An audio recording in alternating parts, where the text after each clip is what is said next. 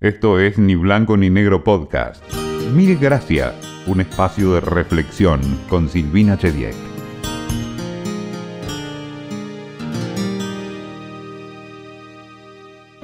Siempre tuve más preguntas que respuestas.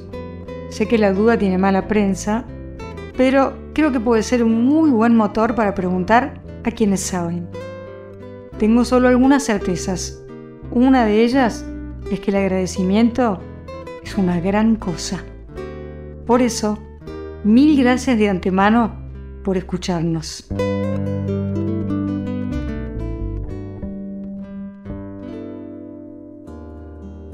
En el capítulo de hoy vamos a conocer un poco más profundamente a Ricky Pascus. ¿Cómo definirlo? Se lo vamos a preguntar a él.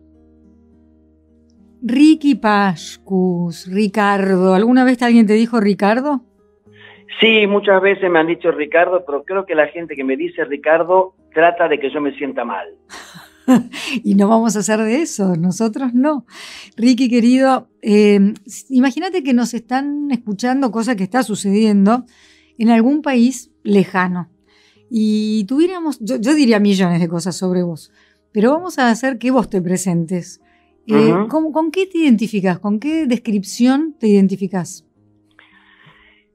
Ah, eh, es interesante la pregunta porque tengo una dificultad muy seria como pisciano, que soy analizado y judío y otras cosas más.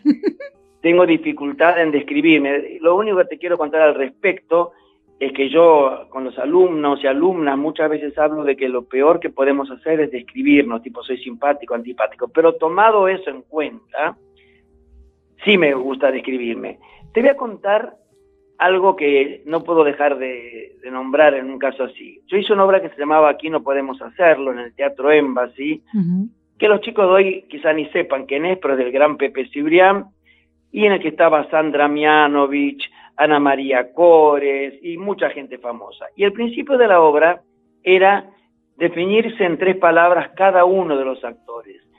Yo todavía hoy me pregunto por qué, pero yo decía, no decía gay, porque no era una palabra, decía eh, actor judío homosexual. Mira. Eh, eso te hablo del año 1978. Creo que estoy bien, sí. Hoy me gustaría describirme como alguien que siempre le, le gusta buscar la quinta pata al gato. un buscador que no se cansa, diría yo. Sí, sí. Eh, un buscador y una persona que no soy filósofo ni lingüista, pero que le ha dado a la emoción, pero sobre todas las palabras, un, he aprendido a, a, reconocer en ellas un valor trascendente. Entonces voy a decir buscador y no es casualidad eh, yo creo que el sentido de la vida es seguir buscando el sentido. Qué bueno, a ver, para eso me lo vas a decir de nuevo, pero despacito. Eh, yo cuando me preguntan cuál es el sentido de la vida, yo digo que el sentido de la vida es buscar el sentido de la vida. Es decir, que no es un juego de palabras, creo que si uno cree que tiene un sentido, obviamente los hijos los hijos y el amor puede ser que sean el sentido último, hacer el bien, eh, pero creo que la verdadera inquietud nos lleva a que el sentido sea seguir todo el tiempo buscando cuál es el sentido de la vida.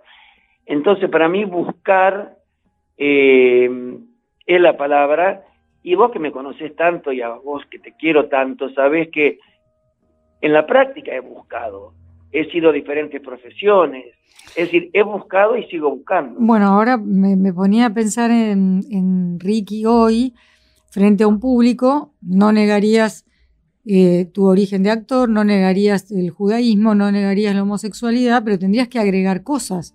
Director, docente, maestro, en fin, bastantes más cosas fuiste sumando.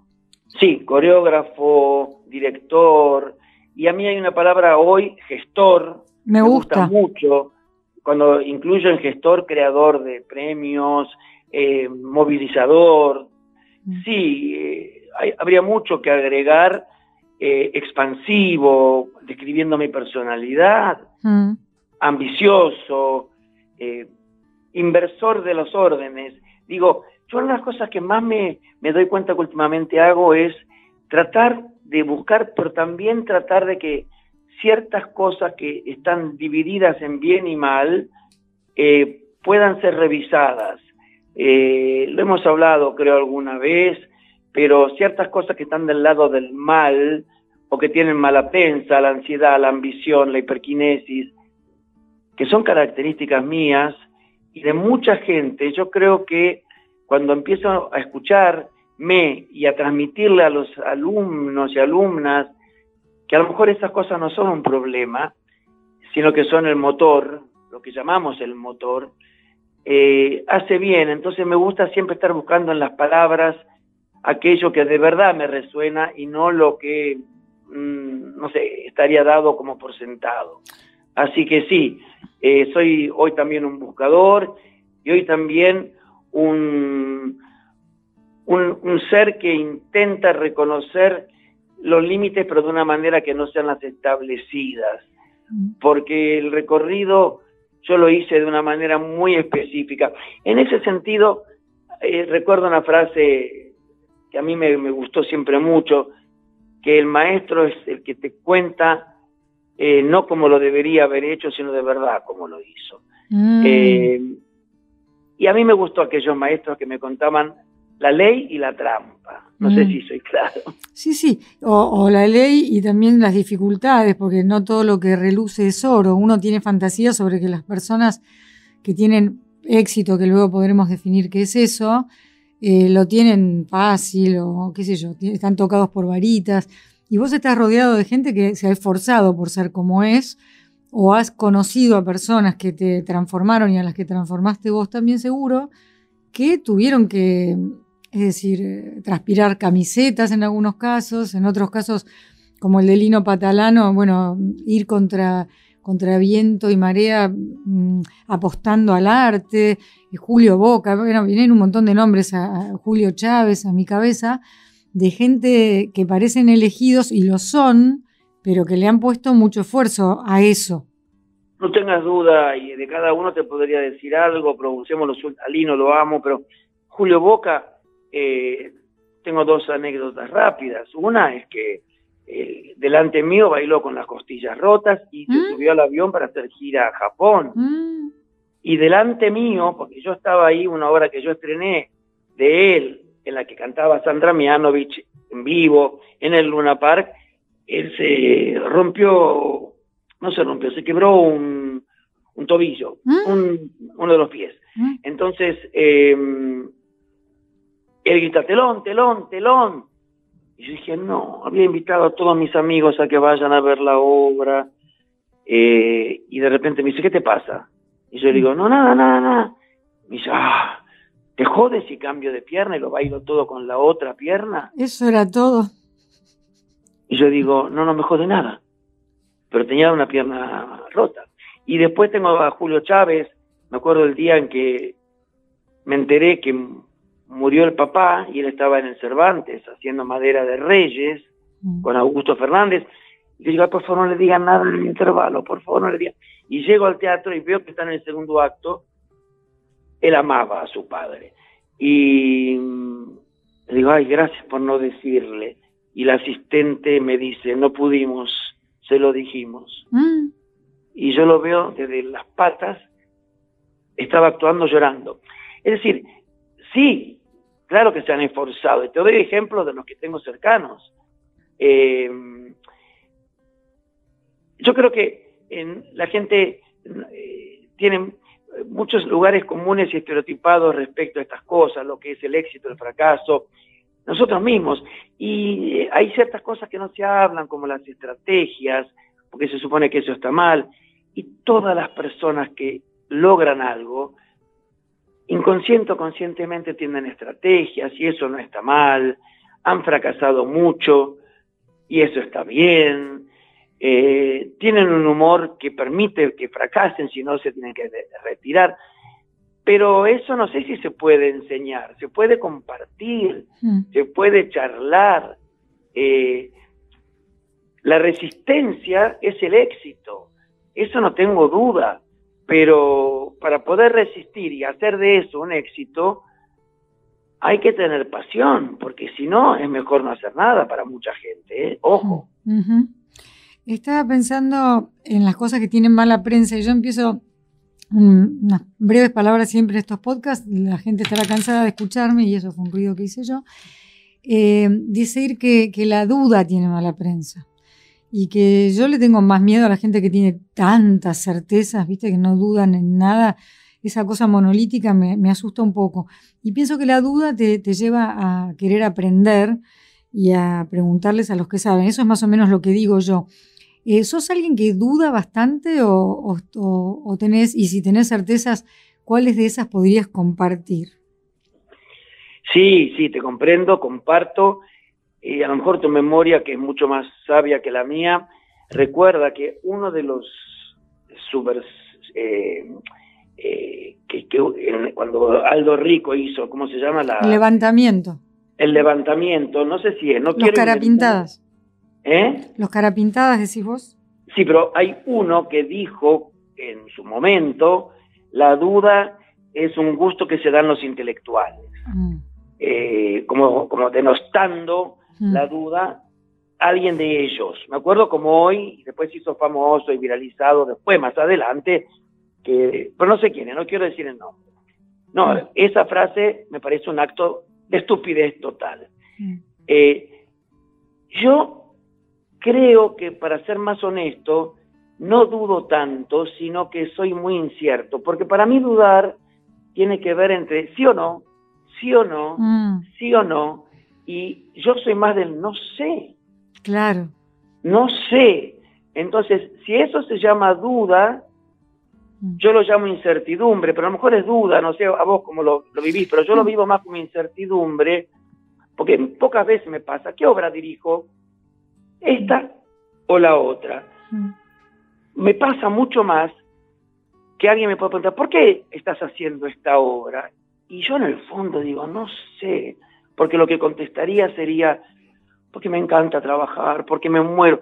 La obra te encanta y a lo mejor no tanto, pero me encanta estar haciéndola.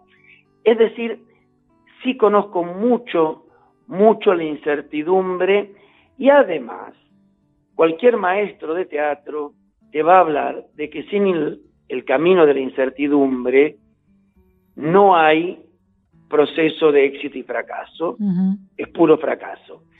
Ahora, ¿por qué? Eh, para que la gente entienda y no le parezca tan teórico.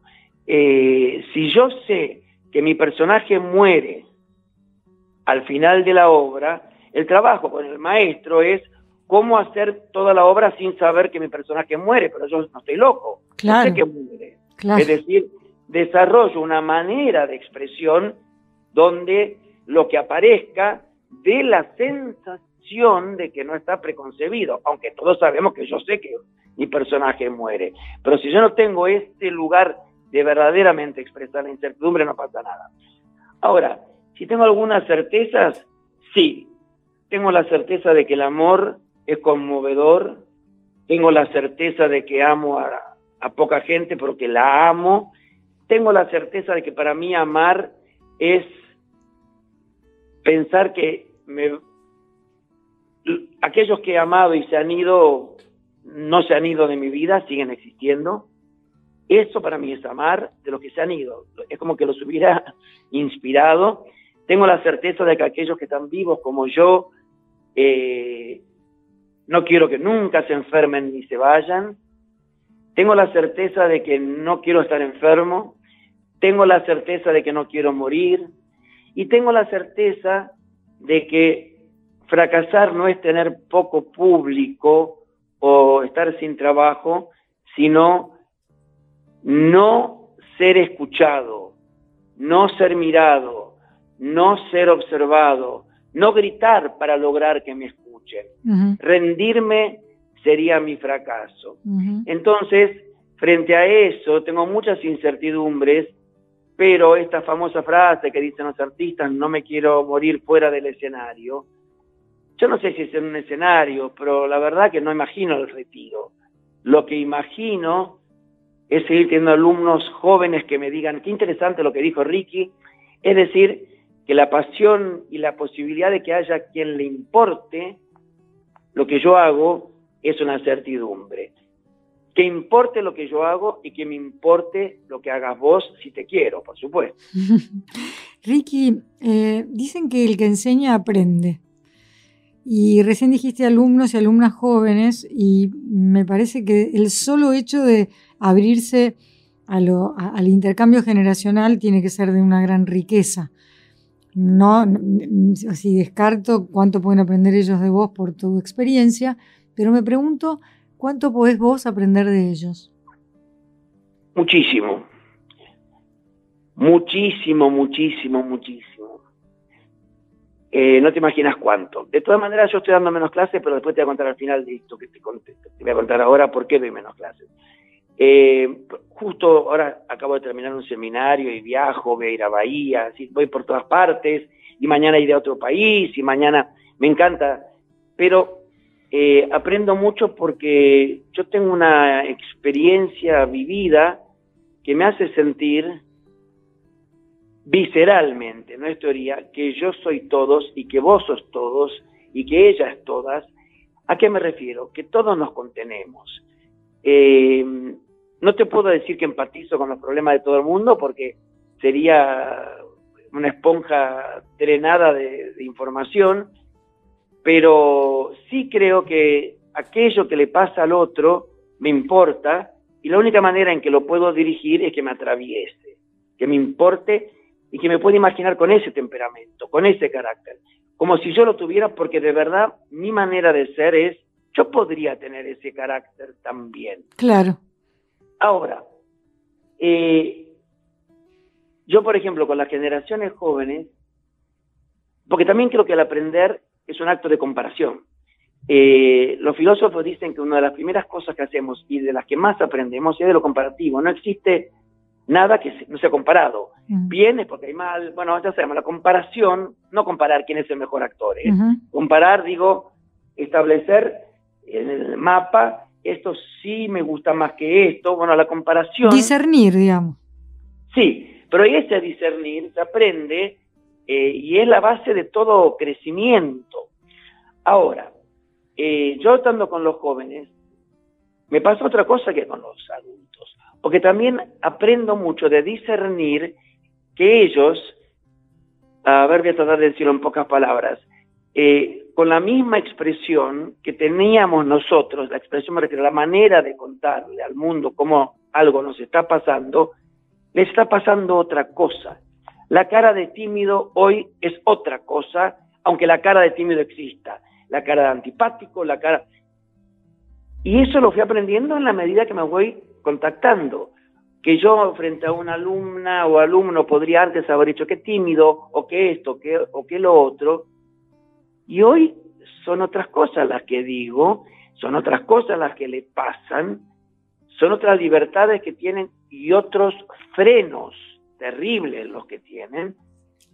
Y yo tengo otras libertades que ellos y yo tengo otras prohibiciones, no solamente con mis contemporáneos, sobre todo con los jóvenes. Entonces ahí, en ese reconocimiento, aprendo indefectiblemente, y supongo que ellos también de mí, porque en esa diferencia generacional entre libertades y prohibiciones nos vamos conociendo. Yo, por ejemplo, para que se entienda también un poco más, hoy está más prohibido decir malas palabras, en la clase meterse tanto con la persona, eh, es más correcto lo que debe ser. Pero hay mucha más libertad en otras cuestiones, mm. en de, quizás yo no pueda decir una mala palabra, como en mi época era lo más normal del mundo, pero ellos pueden hablar sin hablar, de una relación afectiva y pueden tener más ambivalencia con libertad. Entonces a mí esas cosas me hacen aprender muchísimo porque eh, me deconstruyen verdaderamente. Yo en esa deconstrucción creo, no solo en la del lenguaje, sino decir, ah, pero entonces no le está importando mucho eso, como me hubiera importado a mí. Mm. Y sí aprendo horrores Ricky, ¿en qué momento decidiste escribir el libro que se llama, me encanta por otro lado el nombre, Conservate Bueno? En la pandemia, Silvi, en la pandemia. Yo hace tiempo que venía escuchando de la gente que en las clases, hablas lindo, Ricky, y tenés tantas anécdotas, todo el tiempo das una anécdota, y siempre que das un ejemplo es un ejemplo, porque vos decís todo con ejemplos. Un día dije, y yo tengo que meter todo eso porque yo quiero que quede. No mm. quiero, primero no quiero repetir siempre las mismas anécdotas, y segundo que de verdad que son muchas, y muchas experiencias, y muchas. Y en la pandemia, a mí me creó una especie de opresión la pandemia, Silvi, que me quiero... Me mm. acuerdo, yo veo un video que vi el otro día al presidente diciendo, y olvídense de qué partido soy ni nada, diciendo, a partir de ahora todo el mundo deberá quedarse. Y yo dije, no, eso no lo puedo escuchar más. Si llega a pasar alguna vez más, eh, no sé qué hago. Eh, a partir de escuchar esto, para mí fue, oh, no lo podía creer. Aguanté bastante bien dentro de lo que sería un carácter como el que te estoy comentando. Pero lo que me hizo bien fue, entre otras cosas, dedicarle mucho tiempo a mi libro. Mm. En el libro, bueno, que no voy a spoilearlo todo, porque la verdad es que recomiendo leerlo, te describís, describís tu infancia, tu adolescencia, y es como vos decís, está lleno de anécdotas de personas que conocemos, de viajes, de, bueno, de, fallarle, entre comillas, a tus padres que deberían estar recontra desconcertados, hasta que después, bueno, entiendo que habrán llegado a verte vamos a decir una palabra bien vulgar, feliz haciendo lo que amás, pero debes haber sido difícil en un momento dado para lo que se podía esperar de un hijo, ¿no? Era más lógico que siguieras en el negocio familiar, no sé, alguna de esas cosas que los padres quieren para quedarse un poquito más tranquilos. Fui no difícil, terriblemente difícil y me encantó la palabra que usaste, mi mamá, sobre todo, el desconcierto que tenía. Sufrió mucho, pero la palabra es esa. Mm. Es desconcertante lo que les pasó a mis padres durante todo mi proceso. No lo podían creer. Eh, tengo tantas anécdotas que no voy a ahora contar, pero no lo podían creer. Más allá de que estuviera bien o mal, de que les gustara, mi padre no lo podía creer, pero tenía más aceptación, y podía, no podía tolerar y, era feliz conmigo. Mi madre, que por supuesto la amo y me amará y bueno, murió, pero no lo podía creer. Eh, y fui, sí, sí, fui, fui muy, eh, diría rebelde, pero fui tanto de hacer lo que se me antojó siempre, tanto, eh, que les hice, estoy seguro, pasar las cosas con dificultad. Y hasta que me vieron, y voy a decirte una cosa más bruta todavía, para los judíos que venían de la guerra, el gran temor frente a un hijo hoy en día gay, se diría, no homosexual, y em, actor, había muchos miedos de competitividad con otras familias judías, que el hijo era esto, el hijo era lo otro, que era empresario, pero el mayor miedo era que no me fuera bien, que no hubiera plata. Ese era el mayor miedo. Todo cambió cuando empecé a ganar buena plata. Mm. Cuando yo empecé a ganar dinero, mi mamá sobre todo se relajó tanto. Y para que la gente sepa que mi mamá era una mujer amorosa, no es que le daba plata yo a ella. Me veía a mí que yo iba a poder vivir la vida sin problemas, cosa que por suerte pude, más allá, más acá pude. En el 2001 hubo problemas ese fue el momento. Yo por eso no le quito importancia cuando los chicos me dicen, mis padres piensan que no voy a ganar dinero. Cuando digo no le quito importancia, digo, entiendo a los padres, entiendo la angustia de los hijos y entiendo que es un examen que a veces los hijos tenemos que dar, el revelarles a nuestros progenitores que vamos a poder, con poco o con mucho, pero que no tengan miedo, que no sufran, que la plata va a estar. Estaba pensando en el judaísmo, eh, aprendí mucho sobre, sobre el judaísmo allá por el año 96, 97, cuando me tocó conducir el programa Mosaico. Eh, y creía que sabía, pero supe bastante más. Una de las cosas que me llama la atención es la siguiente. Bueno, yo soy católica, ¿no? No soy la mejor, la más practicante, no lo soy, pero soy. Si no creyera en Dios, no me llamaría a mí misma católica, no sería una opción, ni cristiana ni católica, porque diría agnóstica, atea. Sin embargo, el judaísmo tiene, eh, bueno, ya sabemos, los ortodoxos es clarísimo, los distinguimos por cómo se visten, por eh, que respetan el Shabbat, es decir, desde la primera estrella del viernes hasta la primera del sábado, hay unas reglas eh, que, que observar. En fin, pero tengo muchos amigos judíos que lo son porque conservan la tradición, porque se reúnen en las altas fiestas, porque comen la comida y por una memoria de un pueblo, pero no creen en Dios. Y cuesta hacérselo entender a la gente. ¿Cómo es tu judaísmo? ¿Qué judaísmo mamaste y qué significa ser judío? Eh, para mí, ser judío es Claro, como ejemplo, mirar el video, eh, hay un museo que se llama el Museo del Holocausto, que lo hizo Steven Spielberg, y que mandó a una cámara a filmar a mi mamá. Mm. Con lo que te darás cuenta, está en el Museo del Holocausto, gracias al cual está en Los Ángeles el museo, yo conocí familia. Pero imagínate, la historia de mi mamá era lo suficientemente importante como historia para que le hicieran esta filmación. Eh, a lo que voy es para mí el judaísmo es honrar la memoria, eh, pero no solamente como una especie de esto nos pasó terrible, sino la memoria del sufrimiento, la memoria de la discriminación, la memoria de la adaptación, la memoria de, padres que, que han tenido que sufrir y que por ende yo no puedo deshonrar ese sufrimiento desinteresándome de lo que dice esta historia. El judaísmo es esas altas fiestas pero más que repitiendo los rituales, que no los sabría repetir, eh, siguiendo eso que te comenté del actor que se presentaba, y en, un camino quizá muy Woody mi judaísmo es, soy judío. Después podemos hablar de qué es lo que entiendo, pero si vos pensás que yo quiero disimular que soy judío, no porque estoy heredando todos los que me han antecedido. Entonces, para mí, en mi caso, ser judío es eh, ser portador de una historia en la que algunos pueden ser religiosos, otros no, pero como dirían los judíos, tanto religiosos como los que no, yo no sé si pasa ahí, me lo vas a tener que decir vos, en el cristianismo lo mismo, pero mi mamá me decía de una muy amiga de ella que se había convertido al catolicismo, me decía, me cuesta verla, no voy a decir el nombre, aunque murió la amiga de mi mamá, pero por una falta de respeto, me cuesta, invento el nombre, me cuesta verla Marta con una cruz. Y decía, ¿por qué?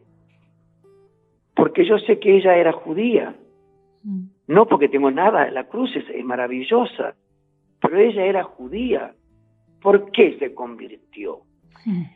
Y yo creo que ahí mi madre lo que estaba diciendo es, todo menos deshonrar la historia. ¿Por qué la historia de tu madre eh, tenía algo de particular? Eh, yo tuve la suerte de poder entrevistar, la suerte quiere decir el privilegio de entrevistar a varias sobrevivientes del holocausto, eh, no, no a tu madre justamente. ¿Por qué ameritaba estar en este museo del holocausto y, Spielberg mandó a, a grabarla? Mira, te lo cuento sucintamente. Yo hay una obra que escribí con el maestro Fernando Villanueva que aún no se estrenó. ¿Vos sabés eh, algo de la ciudad Kobe en Japón? ¿Escuchaste la historia de la Segunda Guerra? Lo único que conozco de Kobe es una carne muy particular. Claro, bueno, te cuento muy rápido. Eh, ahora te voy a ir contando. Mi madre venía de una familia de clase acomodada, viene de un... es decir, las pasó todas. De una clase acomodada, burguesa, mi madre decía, yo era burguesa, con acento, yo era burguesa, algo que hoy en día no diría, pero en esa época sí. Yo a los comunistas no podía verlos porque yo era burguesa. Y estaba entre Lituania y Polonia y cambiaban de país y cada, cambiaban porque las fronteras cambiaban. Un día vinieron los nazis y ella tiene que irse con la vajilla, me acuerdo que contó y otras cosas de su riqueza, a, tiene que ir a Japón, vía Rusia.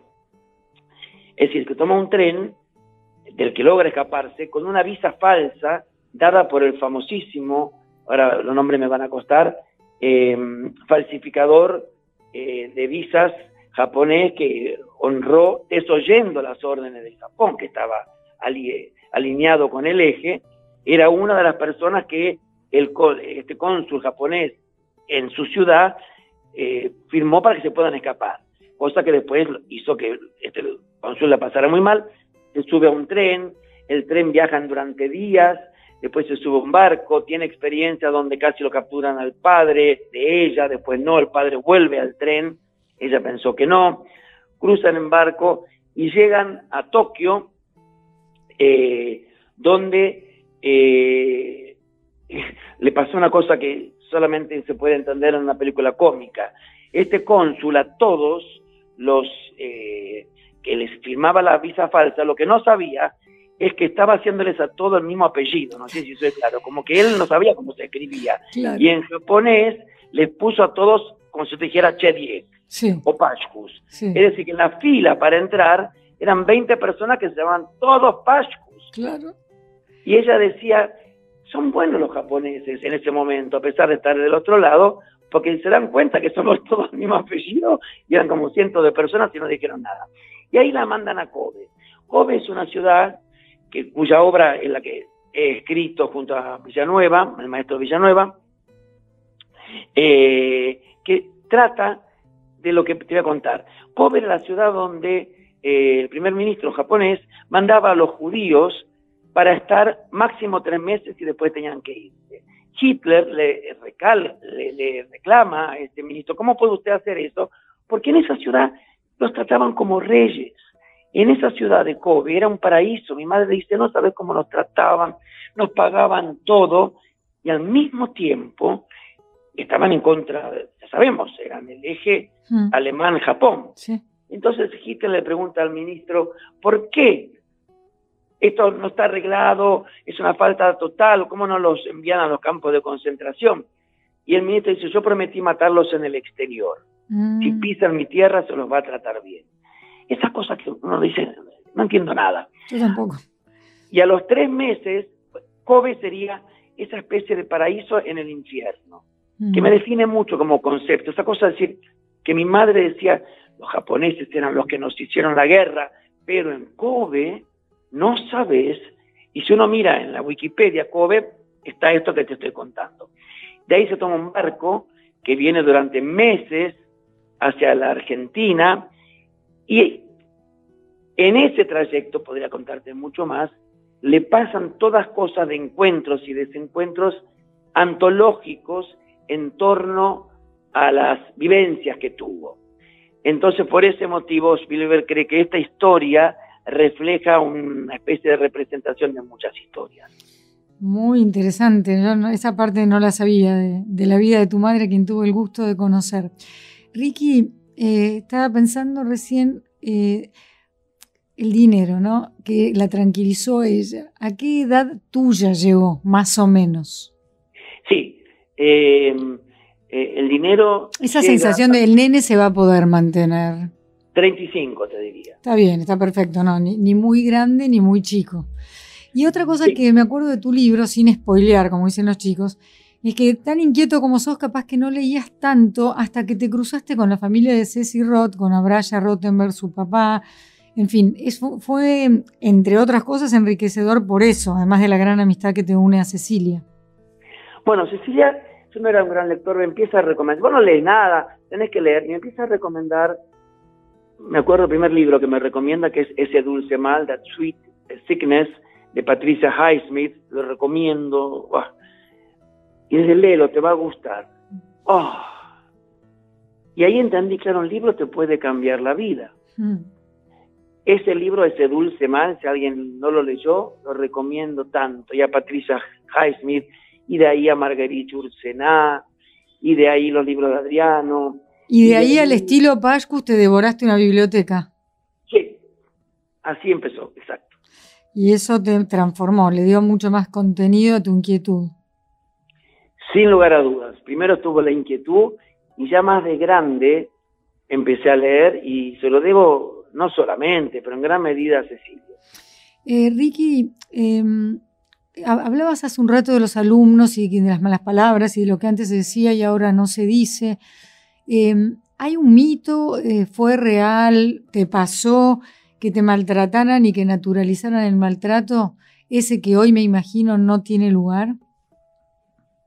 Si yo lo vi o si me pasó a Si te pasó, si te maltrataron, si, si, o si alguna vez en tu pasado y ahora puedes hacer un mea culpa en un casting sin querer, no, digo maltrato, maltrato porque no te imagino vos maltratando a nadie, pero a lo mejor haber dicho algo fuerte que pudiera haber hecho mella.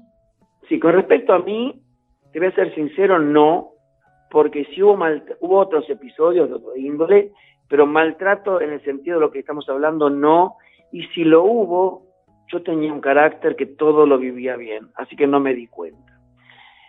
Pero tuve personalidades muy fuertes, que yo fui, sobre todo yo diría, no sé, gritón, histérico, sí. Mm. Sí, sí, yo he sido una persona, porque te podría decir, disimulando, muy autoexigente, no, creo que a esta altura ya esas palabras no van. Sí, he sido muy gritón y muy, vamos, vamos, eh, y, y no sé, hace como 20, 25 años empecé a comprender algunas cosas. No sé si hoy no soy histérico, pero creo que no lo manifiesto, o creo. lo tenés domado.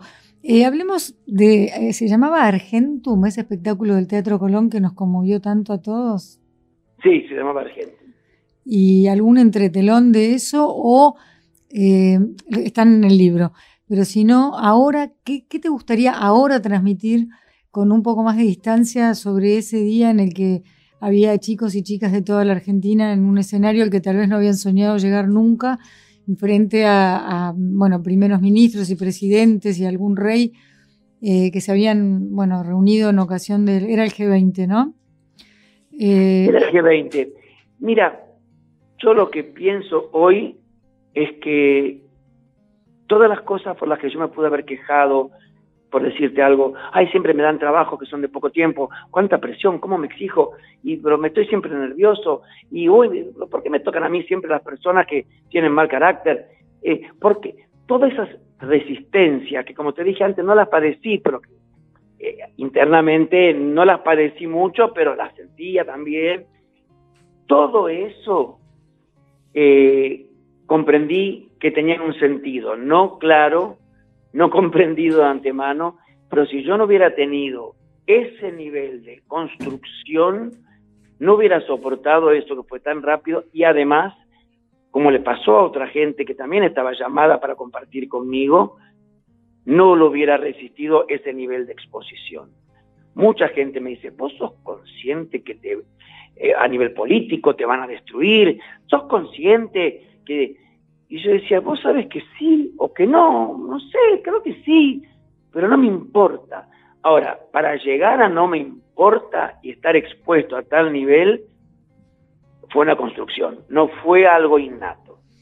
El grito con el que ese chico terminó, eh, bueno, no sé si fue Vamos Argentina o Viva Argentina, que, estaba fuera del libreto. Y, viva la patria. Viva, la patria. Perdón, viva la patria, me parece todavía mejor viva la patria, ¿no? Que es una palabra que nos abriga a todos y que no distingue y que, como vos decís, nunca le preguntaste a ningún bailarín cuáles eran sus ideas políticas. Y fuera del libreto el chico grita viva la patria y bueno, Brahma, el Colón, eh, nada, yo lo recuerdo con, que me pone un poco la piel de gallina. Y vos sé que yo lo recuerdo también porque a la salida yo me vine al bar, que estoy siempre acá en la Recoleta, y ellos, por casualidad, se fueron a un bar cercano, pasaron delante del bar, y digo, chicos, ¿qué hacen? Ricky, Ricky. Y un chico se me acerca y me dice, Ricky, le quiero pedir disculpas, eh, el que gritó viva la patria fui yo. Digo, ¿qué disculpas? Genio, genio. Pero ¿cómo pasó? ¿Y ¿Te sentías? Mira, me contestó la cosa más hermosa del mundo, porque viva la patria es esto que el chico dijo, yo pensé, pude llegar al Colón y quiero que mi papá, que estaba viéndome en Salta, me escuche y sepa. Y dije, ¿qué grito? ¿Qué grito? Quiero gritar algo que mi papá, papá, patria, sepa que estoy pensando en él. Ese es el motivo por el cual gritó viva la patria. Pero yo con esto no estoy desmitificando que él dijo viva la patria pensando en la patria. Estoy diciendo que esa es la patria. La tierra, el amor, el evocar a tu papá, el querer y que elijas, en vez de decir, papá, acá estoy, viva la patria, que es un acto de agradecimiento, eso es la patria. Y bueno, hablando de agradecimiento, además de bueno, agradecerte por este tiempo maravilloso que nos diste y de mandar un abrazo gigante a tu hermano Tommy, a quien adoro, ¿cómo, cómo es un caso bien paradigmático en mi vida de alguien a quien veo poco y nada y lo quiero tanto, ¿no? Y uno siente, podría sentarme ahora a hablar como si nada hubiera pasado, ¿no? Esto es la amistad también, pero bueno, un beso gigante para él, que sé que es una parte importantísima de tu vida y que es un psicólogo que después se dedicó también al mundo del espectáculo de otra manera, no, sé, no, pisa escenarios, no dirige, pero, pero sí tiene la sensibilidad que necesitan los artistas. Dicho esto, quiero preguntarte, ¿a qué o a quiénes le dirías mil gracias?